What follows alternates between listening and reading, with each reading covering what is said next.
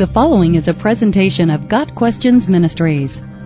What does the Bible say about rest and relaxation? Rest is defined as peace, ease, or refreshment. Relax means to become loose or less firm, to have a milder manner, to be less stiff. The Bible speaks quite highly of rest. It is a repeated theme throughout Scripture, beginning with the creation week, Genesis 2 verses 2 and 3.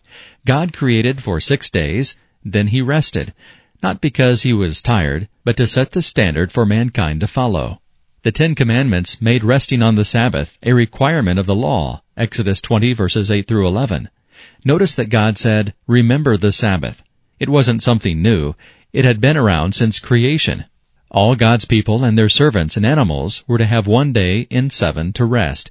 The command to rest was not an excuse to be lazy. You had to work for six days to get to the Sabbath. The land also needed rest. Leviticus 25 verse 4 and verses 8 through 12. God is very serious about rest. God desires rest for us because it does not come naturally to us. To rest, we have to trust that God will take care of things for us. We have to trust that if we take a day off, the world will not stop turning on its axis. From the beginning, in Genesis 3, when we decided that we should start making all the decisions, mankind has become more tense and less able to relax. It was disobedience in the garden that started the problem, but obedience now will bring the rest that God so desires for us. Hebrews 3 verse 7 through chapter 4 verse 11.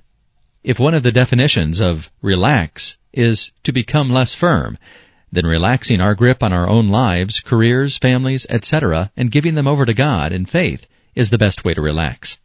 For the Christian, the ultimate rest is found in Christ.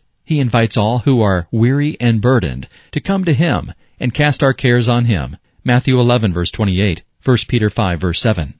It is only in Him that we find our complete rest from the cares of the world, from the sorrows that plague us, and from the need to work to make ourselves acceptable to Him. We no longer observe the Jewish Sabbath because Jesus is our Sabbath rest.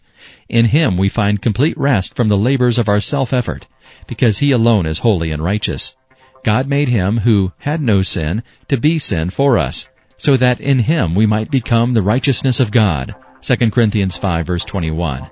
We can now cease from our spiritual labors and rest in him, not just one day a week, but always.